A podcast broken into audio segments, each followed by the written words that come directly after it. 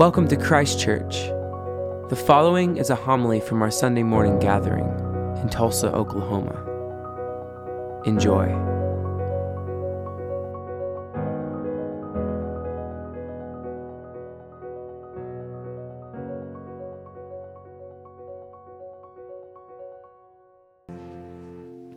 Blessed be the God and Father of our Lord Jesus Christ, who has blessed us in Christ with every spiritual blessing in the heavenly places, just as he chose us in Christ before the foundation of the world to be holy and blameless before him in love.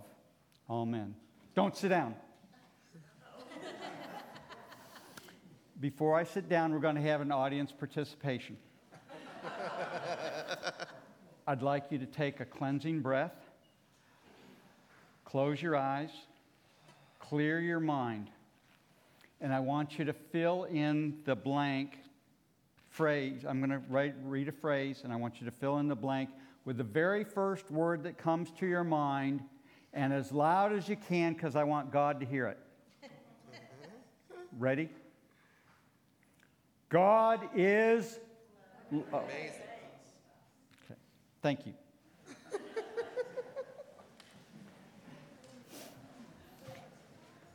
Good job. So, today my homily is going to be about God's unconditional love and unending love. When I think of God, my first thought is always love. In the Bible, the most used words after you remove all the prepositions and conjunctions and all that stuff, and you focus on the nouns, Lord is found 7,385 65 times. God is 4,393 times. Man is 2,747 times. Israel is 2,509 times. Jerusalem is 956 times. Jesus is 953 times.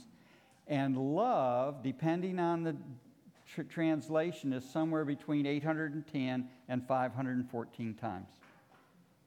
This is a little engineering nerdness. I look at Sarah because Sarah's, Sarah and I are engineers. Yet love is what many people first think about when they think about God. We know that God created everything. And in Genesis, it talked about how God, after He created it, He looked at it and He said it was good, meaning that He loved it. So, why have I started my homily like this?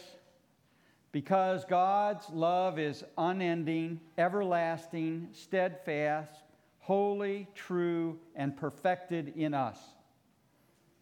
As time has gone on, I've come to realize how much more important my spiritual life is than my physical life. Living a strong spiritual life makes my day and maybe your day a lot easier. One reason that God sent His Son, our Savior, Jesus Christ, to be with us was to teach us about God and what about God wants us to do each day with our lives and how to interact with our brothers and sisters. We are intended and created to live our lives focused around God, our spiritual life, not about our day to day physical life, if that makes sense.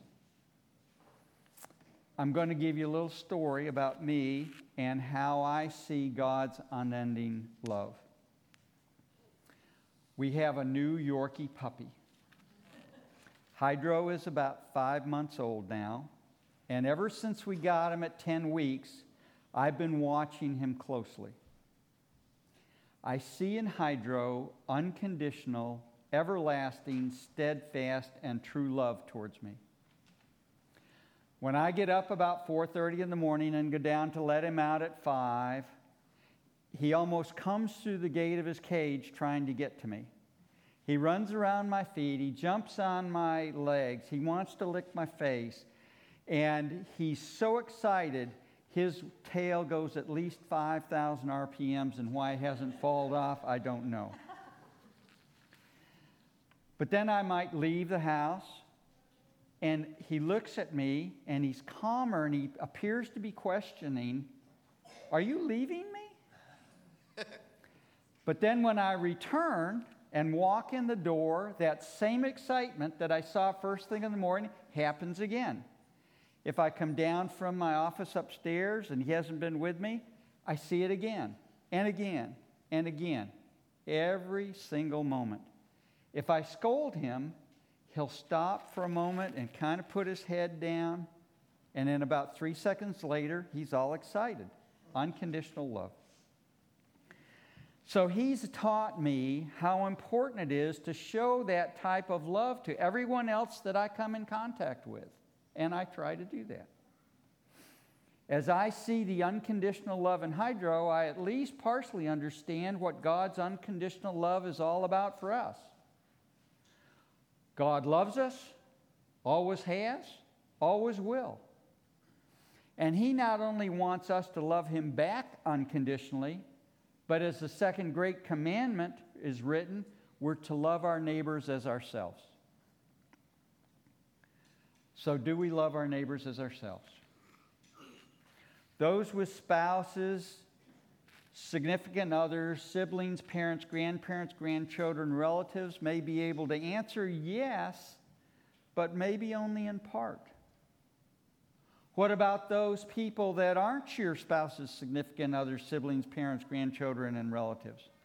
Do we love them unconditionally? Probably not. And I think the reason why is probably fear. We don't know a stranger. We don't, we're fearful of who they might be, what they look like, what they might do to us. It goes on and on and on. There's all sorts of excuses. So, how do we as Christians fulfill the intent of God's second great commandment? There's not a simple answer. But perhaps one way is one person at a time.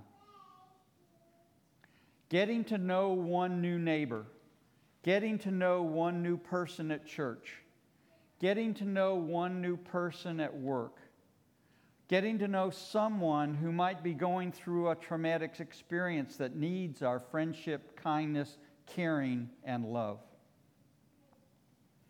There's three gospel reading choices for the liturgy this morning. Matthew 2nd, which I read just a minute ago, describes how the angels came to Joseph and told him to take Mary and Jesus and flee to Egypt to avoid Herod's decree to destroy the Christ child and remain there until the death of Herod and then be called back to Israel. But instead of returning to Judea, he returned to Nazareth to fulfill the prophecy that was read. So the unconditional love of God watched over his son through the love and obedience of Joseph to protect him, to allow his destiny to be fulfilled. The second reading that is an option for today is Luke 2. And it describes how Jesus and his parents went to Jerusalem for the festival of the Passover. When the festival had ended, Mary and Joseph left in their group, heading back home, assuming that Jesus was up ahead with his friends. But found when he was not, they panicked, ran back to Jerusalem, and found him in the, after searching, found him in the synagogue, listening and talking to the teachers. When asked by Mary why he was there, Jesus' response was, Why were you searching for me? Did you not know I must be in my Father's house? So the unconditional love of Mary was to watch over her son, to protect him and keep him safe. The same way that most any mother would do for their children. But Mary's a very special person. She agreed to allow the Holy Spirit to implant her with the Son of God, give birth to him, and raise our Savior. There's been a Christmas gospel song I've been listening to over the Christmas season that said, Mary is the only person to ever kiss the face of God. Think of that trust that Mary and Joseph had in God to follow the instructions of the angels. What could be more representative of the unconditional love for God? They were obedient, trusting, caring, and loving. Everyone wants to be cherished, but human devotion isn't always dependable. Even in the most stable relationships, change over time, according to how the lovers feel, the way they treat each other, whether life is stressful or not. But we can be thankful that God's love is quite different. I've got six principles I'm going to discuss in really short that describe God's amazing affection for people. First, God's love is intrinsic to his nature. In 1 John, it tells us that God is the source of love. It also reveals that love is not only the Creator's fundamental, fundamental character traits, He is love in His very being. Second, God's love is universal. He has compassion on both believers and non believers. If you remember, He befriended, befriended tax collectors and sinners. These two groups were despised by their fellow Jews because they were taking, uh, he was ta- they were taking, exploiting them by either requiring more money due to Rome or the sinners who were scoffed at at God's law, failed to participate in temple rituals, or made money by sinful means. But Jesus didn't preach to or at these people. He actually enjoyed their company, and they enjoyed his. Third, God's love is unconditional. Unlike earthly affection, his love doesn't fluctuate. The Father doesn't care more for us when we have pleased him or any less when we have been failed or sinned. He loves us unconditionally. Fourth, God's, God's love is sacrificial. Jesus Christ surrendered his life on the cross so that we might have eternal life and joy, fellowship with God for all eternity, and while we were still living here on earth. Jesus' motivation was love for mankind. Fifth, God's love is contagious. When we walk in close fellowship with Christ, God, God's love flows through us to those around us. The human spirit, the Holy Spirit, fills us so we can extend unconditional love to others. And lastly, God's love is motivating. When we learn to set our minds on God's affection, we have a greater ability to overcome sin Instead of indulging in fleshly desires, we allow His Holy Spirit to guide us. So, as we go forth into the world each day, let us stop, look, listen, and feel the love that God has for us in each moment, and then share that love with those who we come in contact with each day. As long as I can remember, I've always had the prayer that the Christmas spirit would be within each of us, each and every day throughout the year, not just at the Christmas season. What a different world this would be. So I ask you to help me with that prayer. In John 3, it reads Dear friend, you are faithful in what you are doing for your brothers even though they are strangers to you. This is a radical hospitality that we share because of the command that was given to us by Christ Love thy neighbor. And we must ask, Who is my neighbor?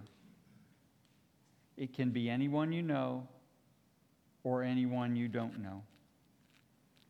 The idea is to love them, serve them, and cherish them as friends. Step outside your comfort zone and help those around you.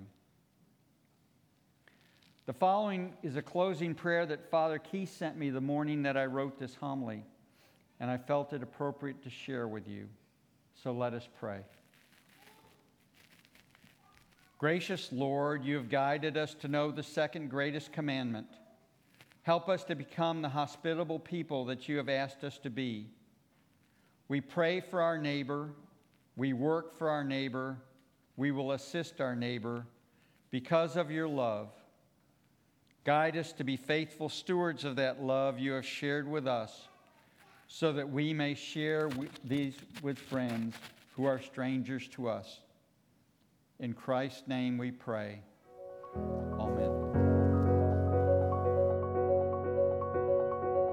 Thank you for listening.